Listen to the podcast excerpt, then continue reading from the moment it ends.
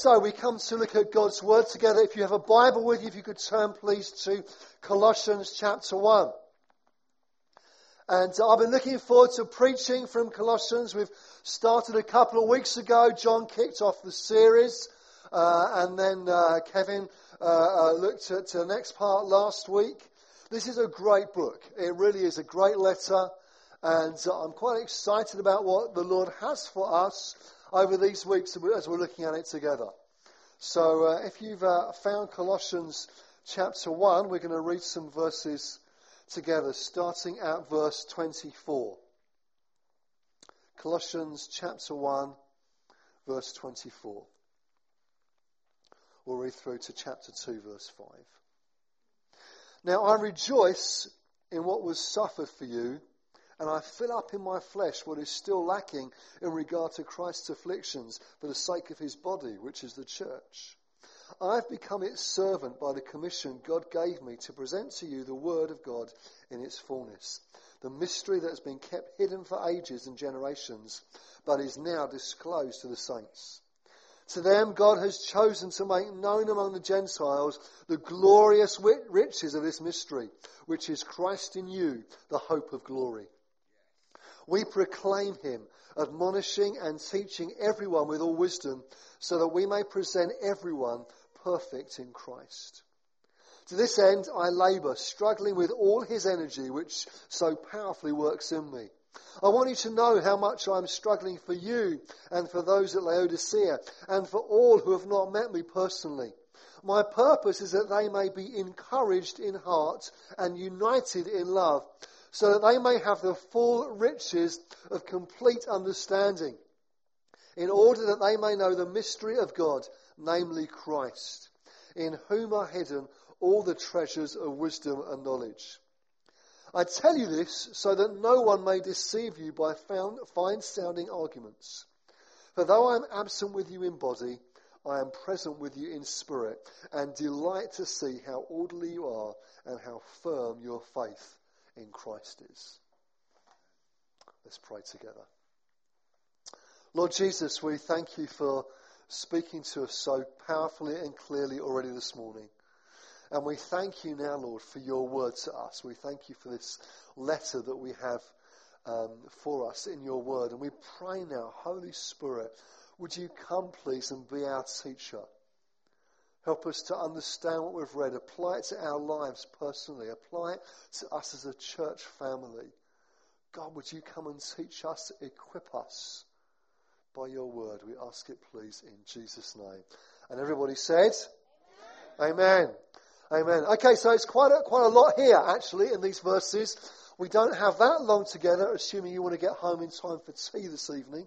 So um, we're going to go at some pace and possibly not look at as much detail as perhaps I would like, but I wanted to pick up a few themes in, uh, in these verses together. So if you've got a Bible with you, you might want to just keep it uh, open in front of you there. So to start with, in verse 24, Paul talks about suffering. And he says, I rejoice in what was suffered for you, and I fill up in my flesh what is still lacking in regard to Christ's afflictions. What does he mean here? What's he saying? Let's be really clear. Paul does not need to add anything to Christ's suffering on the cross. To say that would totally contradict the rest of this letter and the rest of Scripture as a whole. Christ's work of redemption, so the forgiveness of our sin, what makes it possible for you and I to have a relationship with the living God, that is, that is finished. That is complete.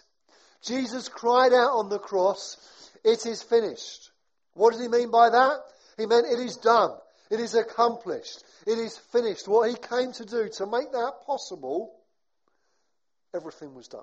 Everything that was required, he completed there on the cross. Nothing needs to be added to it. No good works that you or I might do. No good intention. No suffering even. Nothing needed, nothing is needed to make his worth complete because it is. It is complete. So what's Paul saying here? What he is saying is this, is that he is suffering for the gospel. And in doing so, he's part of the future suffering of everyone who, like Paul, will suffer for the sake of the gospel. You see, the Bible doesn't offer an easy life for Christians. Sometimes, in, especially in the West, I guess, and when we gather in a place like this, which is nice and comfortable, and you've got lovely seats and uh, good coffee afterwards, and uh, you think, actually, this is quite nice. It's quite comfortable. I, I was watching a, a, video last night. I was watching a program about the work of the Holy Spirit right across the world. And uh, there was a guy that the filmmaker interviewed, and uh, he was involved in uh, helping Christians uh, escape from persecution situations where it wasn't possible uh, in countries that were, were persecuting them. And he was talking about just the thousands and thousands of people that are losing their lives as Christians even today. And he's saying the problem is that the, the church in the West, very often we don't realize it because we're, we're comfortable, we've got it okay. We're not persecuted in that sort of way. But you see, Jesus didn't promise an easy life for Christians.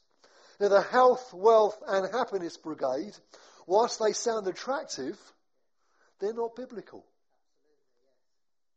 Listen to what it says in James chapter 1.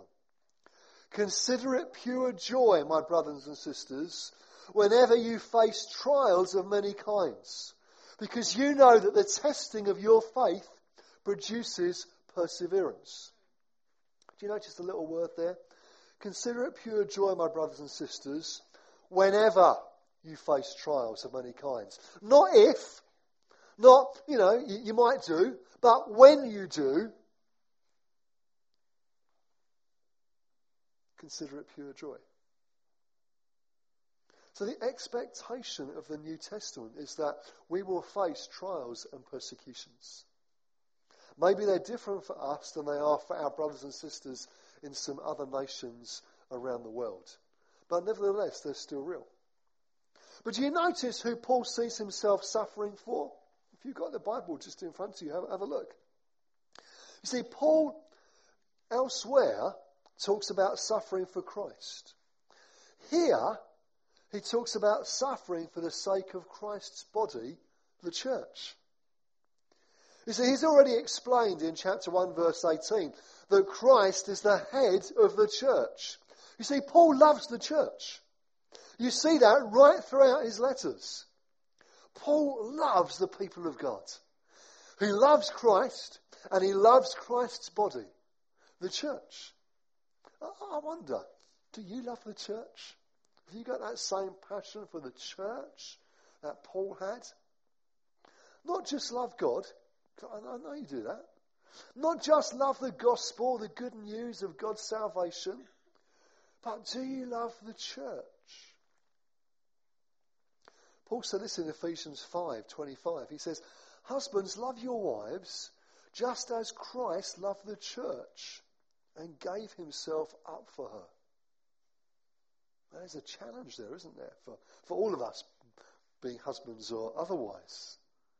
Christ loved the church, and, and Paul loves the church. You see, I think there's a challenge here for us. You see, for all her faults, all her imperfections, because let's be honest, we have faults and imperfections. So, for all her faults and imperfections, Christ loves the church. To you. To you. In the same way that, that he does. So Paul sees himself suffering for the church, for the body of Christ. But he goes on because he knows that he has been called by God. Verse 25 I have become its servant by the commission God gave me. See, Paul knows. He's clear about what his mission is. His mission is to proclaim to the Gentiles Christ in you, the hope of glory. And the good news about that is that we're in. You and I, most of us here this morning, if not all of us, will be classified biblically as Gentiles, i.e., non Jews.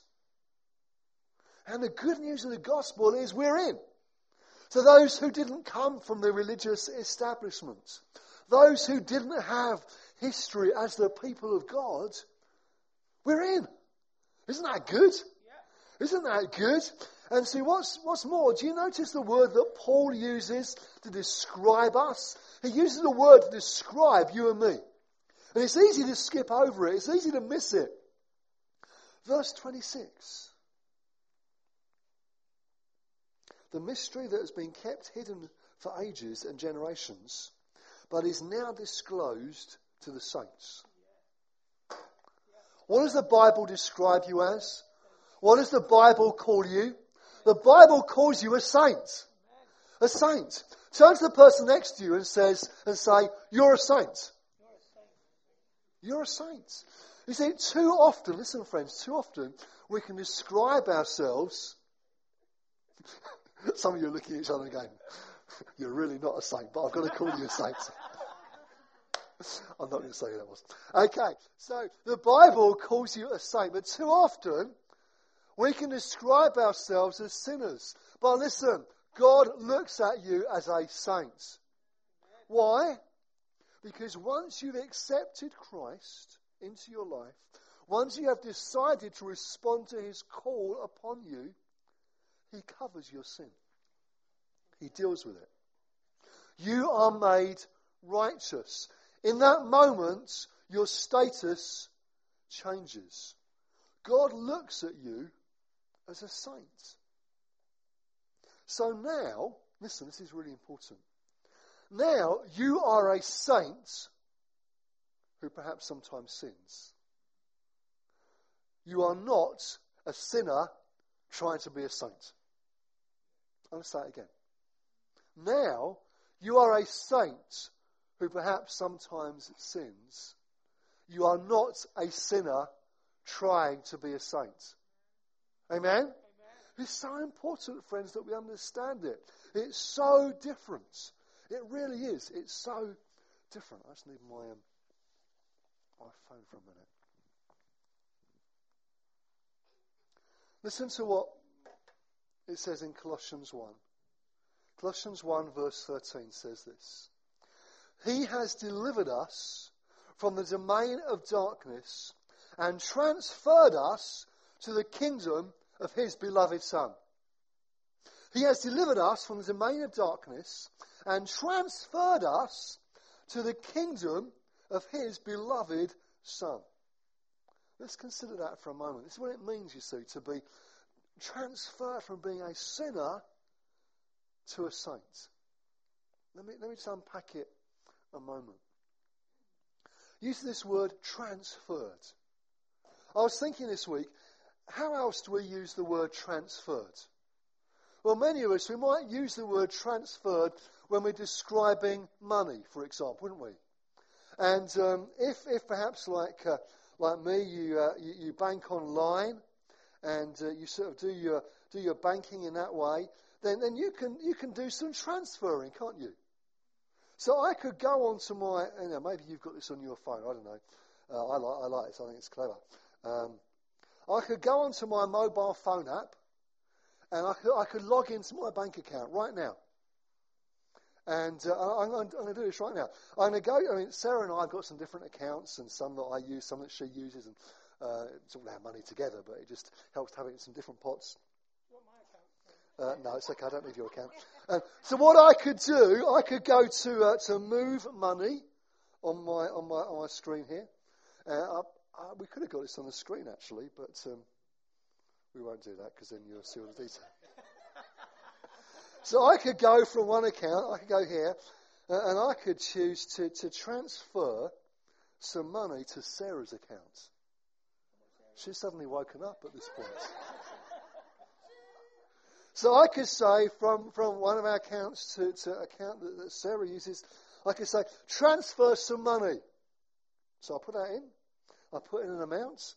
When would you like this to happen? Well, let's do it right now, shall we? Let's do it right now. Confirm. Okay? So it says, please check and confirm your transfer is correct from this account to that account. When? Immediate amount, so and so. Confirm transfer. Thank you. Your transfer has been made. The funds have been immediately transferred between your accounts. The money has been moved. It has gone from one account to another. And if I look at all of them, there we are, it's gone into, into that one. Just like that, I have moved and transferred money from one account into another. And Sarah's looking forward to finding out how much it is a little bit later. So I have moved some money from one account to another. It's not in the place that it was anymore, it's in a different place. It's transferred from there to there. And it's gone. It's not in the first account anymore, it's in her account. Who has access to it now? She does. The money has been transferred. It's, it's moved. And friends, it's the same here. God has transferred us from the domain of darkness. He has transferred us uh, from being under Satan's rule to the kingdom of his beloved Son, being under Christ's rule. We have moved. We have been transferred. We're not in the same place anymore. So you are not a sinner trying hard to be a saint. God looks at you and sees a saint because he sees Christ in you, the hope of glory. And he sees him that he has covered your sin. Amen? Do you believe it? It's so important that we see ourselves how the Bible sees us. So important we see ourselves how God sees us. So you are a saint. And as Paul goes on, his aim is to, perfect, is to present everyone perfect in Christ. Verse 28. And he does this with all his energy, the power of God that works within him. You know, I wonder what would it have been like to be around the Apostle Paul? It would have been fun, wouldn't it? I mean, clearly here's a guy that works hard. But listen, here was a guy that was persecuted and knew what it was to suffer for the gospel as well. In some seasons of life, he appears to, to work as a tent maker um, while also teaching publicly and, and in private. So he had some other work going on there as well. He was a busy guy, but he recognizes this. He recognizes that it's God's power that's at work within him. It's God's power that's working within him. I think we need to hear this, friends. See, it's God's power at work within you. It's His strength. It's His grace. It's His Holy Spirit that gives you everything you need for life and godliness. So I wonder, are you serving Him in your strength or in His strength? Are you serving Him out of your strength and energy, or are you serving Him with the power that He gives you to do it? Paul talks about struggling and, toiling. He's working hard, but he knows it's the power of God that's at work within him. And as much as anything else, he's struggling and working hard in prayer. He's praying hard. Now, do you know how it feels sometimes to sort of do the work of praying hard? Our prayer meeting was like that a little bit this week. We prayed hard and toiled in prayer. And we prayed for Alpha. We pray for our church. We pray for our families. We pray for our nation. And we pray for the nations. And I don't know, for an hour and a half or so, where we prayed and sought God and brought these situations to Him. I'll tell you, it's one of the best prayer meetings I've been in ages. It's great, wasn't it? It was. It felt like we did some work in prayer. It felt like we, we, we worked in prayer. In our strength? No, in the power of God with us. He helped us by His Spirit to pray. Something the Holy Spirit doesn't. He helps us to pray. So when I met with Adam on Thursday morning and we were talking about Alpha, which is the night before, he said, Hey, we could feel you pray. Had some great conversations with people. And as you know, God was clearly at work. And then, get ready for this one. Then I heard that on Alpha the night before, which was on Wednesday evening, somebody made a commitment to Christ. Come on! How good is that? Do you think, listen, do you think that maybe, possibly, these things were connected? that we prayed and God answered? What do you think? Absolutely. We prayed and we saw God. And we said, God, would you, would you come? We prayed for different people that we knew were on Alpha. And uh, the guy's going, yeah, well, we, we really felt you praying last night, boy. And someone gives their lives to Jesus. Now, I, I know it's the beginning of a journey for them. Uh, and they've got some other steps to take. But listen, that's a whole big step forward. Crossing that line of faith. Now, they've got some questions still, I'm sure. But listen, God is at work clearly in their life. And it's right we should celebrate what's happened already. So, what's Paul trying to do? What's his goal here? Paul says that his purpose for all at Laodicea and those that he hasn't met personally is to be encouraged in heart, united in love, so that they may have the full riches of understanding. Let's just look at those things briefly together. Firstly, he says that his purpose is that we, because we're the recipients of this letter as well, might be encouraged in heart. Now, I don't often give lessons in Greek in my sermons. But this morning I'm going to. And listen up because this is a good one. Okay? So just so you know, I am not a Greek expert. I've uh, studied enough to be able to, to read it slowly with a, with a lexicon and, and some help and look up keywords and uh, understand a little bit of what's going on and to be able to read other commentators who know really far more than I do about the language. But having studied the passage this week and praying, I, I want to underline something to you. I want to take us back to the, to the Greek text so that you get to see what Paul is really saying here. So the Greek word that Paul uses that we, we translate as encourage comes from the Greek word parakaleo. Okay, parakaleo. It means to exalt or to comfort. Now the word parakaleo is made up of two smaller Greek words. Kaleo, which means to call, and para, which means alongside. And it's been made up to use, uh, to use the word um, parakaleo, to exalt or to comfort. Now, interestingly, this is why I wanted to explain it. It's where we get the root, the, the word for the Holy Spirit from the same roots. The Holy Spirit is called the Parakletos. It's the same root of the words.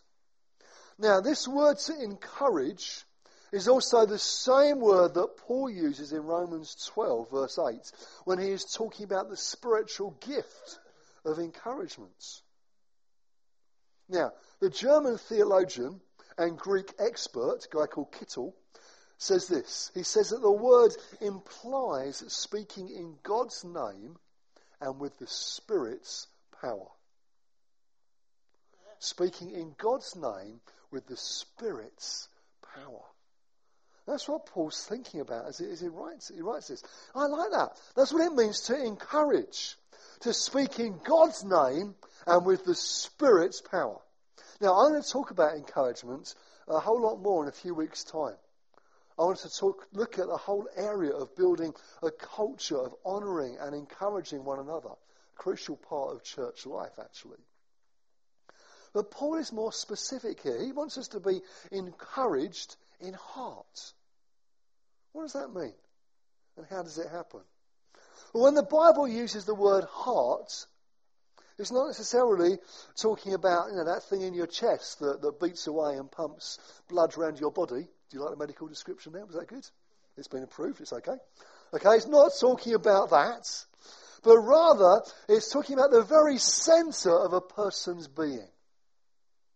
To be encouraged at the very centre of a person's being. Douglas Moo, in his commentary on Colossians, says this. He says, Encouraged in heart, or to have hearts encouraged, is therefore a way of referring to an encouragement that touches the deepest part of our being and, effect, and that affects every aspect of our persons.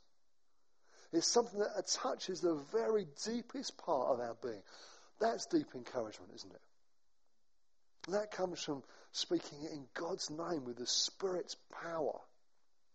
If somebody encouraged you like that, they'd be doing you good, wouldn't they? They really would. It's not just a general, hey, you're doing well, well done. This is far more than that. This is speaking life into people. And the Spirit's power. That's a prophetic sense of what God is saying and encouraging somebody with that in God's name. He wants us to be encouraged in heart. And this is even though Paul is talking about people he hasn't met. It's interesting, isn't it? So he's got this heart for people even that he hasn't met personally.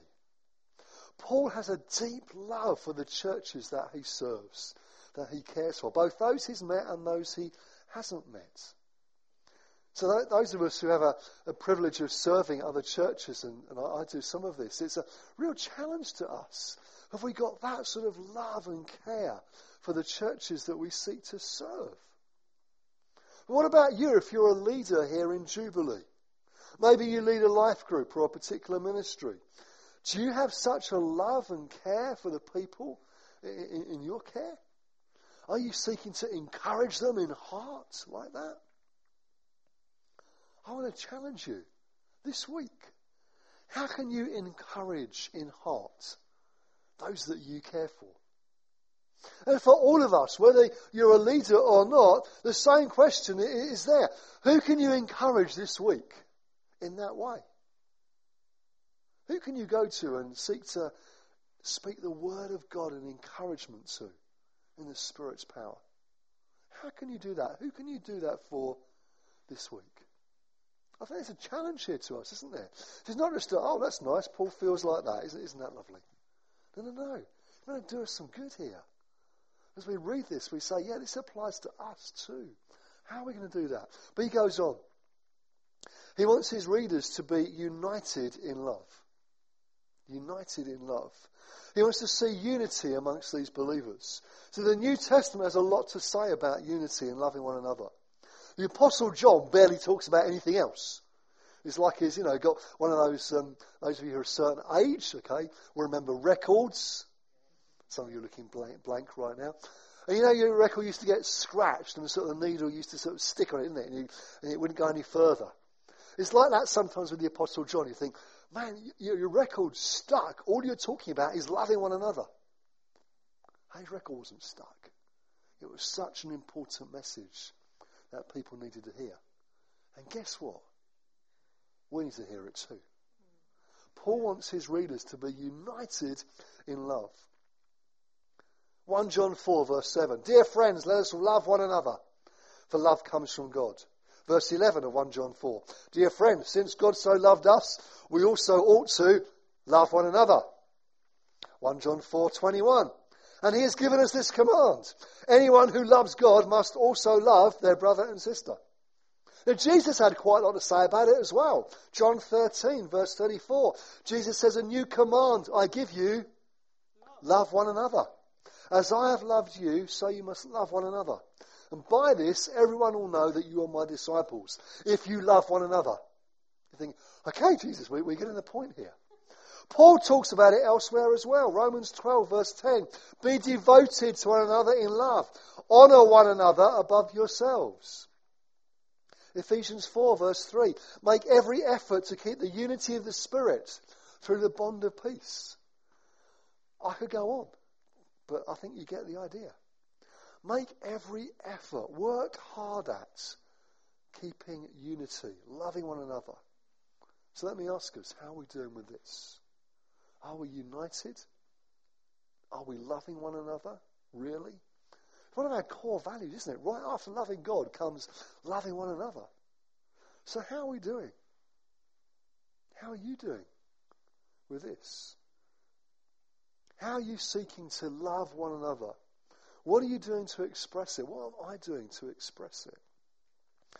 Paul wants his readers to be united, to be encouraged, in order that they might have the full riches of complete understanding in knowing Christ. And this is that they might not be deceived by fine sounding arguments. Verse 4 of chapter 2. We're nearly done on looking at this for this morning. But let me just make this comment before I finish. We live in a day and age where there are all sorts of proponents of all sorts of so called truth. Just because our website claims to be Christian doesn't mean that it is. Just because a preacher is on cable television doesn't automatically mean that their doctrine is sound. I think we more than ever we need to be discerning. We really do. Listen, one of the reasons I love it when people bring their Bibles to church, and I've referred to this constantly this morning, I've said, have it open in front of you. Have it look at what we're looking at together. If you don't bring a Bible to church, I want to encourage you to do so. Whether it's on your phone or on, on a copy like this, doesn't really matter, providing that you're looking at it and allowing God to speak to you. And the reason it's so important is this I want you to see that what we look at is what the Bible says. It's not my idea, or Ray's idea, or, or Kevin's, or John's, or, or whoever might happen to be preaching. We do our best to say, what does the Bible say? And what does that mean for us? Not, what do we think? And how can we make the Bible sound like it? So important, friends. It's so important. We're equipped by the Word. We're equipped by the written Word, and we're equipped by Jesus Himself, aren't we? The, the words. See, a fancy website or thousands of followers on Twitter is not a test of biblical soundness. Only this book is. Amen? So be careful what you listen to. Be careful what you watch. Be careful what you read. Test it. Check it out. Make sure it's what the Bible says. And if you're not sure, ask someone you trust. Maybe talk to your life group leader. Talk to me. Talk to another Christian whose life in God you, you respect and say, I, I, I heard this. I'm not sure. What do you think? It might be that you've got some learning to do. Hey, we've all got learning to do. So it might be like, hey, yeah, there's something that God wants to teach us here. And that's good. I love that. It might be you're, you're watching or listening to or reading something that actually isn't what the Bible says at all. So we need to be careful. And Paul was talking about this even in his day and age. He wanted to make sure that his readers were not deceived by fine sounding arguments by fancy websites and lots of followers on Facebook. That's what he's saying, isn't it? It's exactly what he's saying. So listen, I think it's even more relevant for us than what it was for him. We live in a day and age where we can have teaching from all around the world, and it's wonderful. I have benefited and do benefit from that. You know, I listen to, to teaching and podcasts from other churches and Christian leaders, and I get emails and things like that. They do me good. But listen, just make sure you test what you're reading or listening to and make sure it lines up with what the Bible says. Colossians isn't a long letter. I would suggest, if you haven't already, you take some time perhaps this week to read through it in one sitting. It won't take you that long you'll get a good idea of the big picture, what Paul is saying throughout it. God wants to make known to you, to all peoples, the glorious riches of this mystery, which is Christ in you, the hope of glory. Paul is writing this letter to help us understand the truth of the gospel and that you might be encouraged in heart and united in love. This week, be encouraged in heart and united in love. I want to challenge each of us this week. Go out of your way to encourage in heart and demonstrate your love for one another. Let's stand together. I'm going to pray as we finish.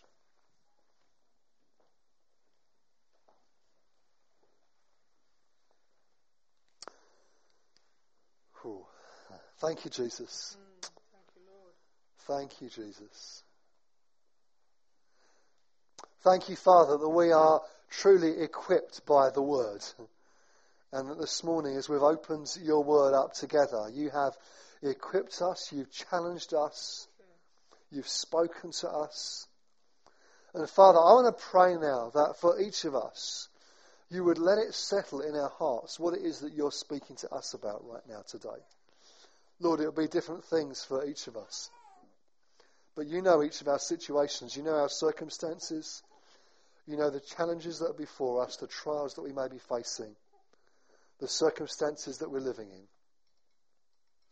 And so I pray now, Lord, Holy Spirit, would you come and would you encourage our hearts? Mm. As we look to you, we want to be shaped by the Spirit. We want to be open to what you want to do in our lives.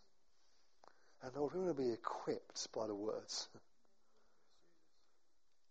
And so, Lord, in these moments, we say, would you apply to our hearts all that we've heard this morning? And those one or two things that are just so poignant for each of us, I pray, let it settle right now.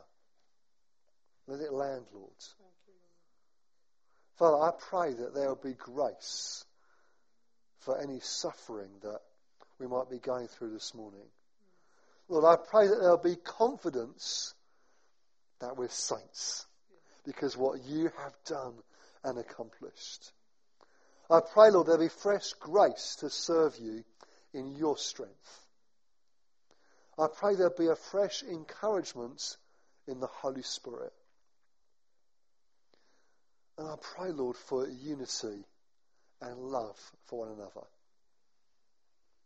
And God, I ask for discerning hearts that we might not be deceived by fine sounding arguments, but may follow you and all that you have for us.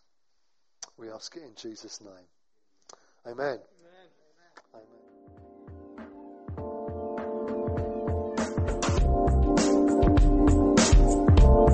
Thanks for listening to this Jubilee Church podcast. Feel free to check out our website at www.jubilee.org.uk on any Sunday morning.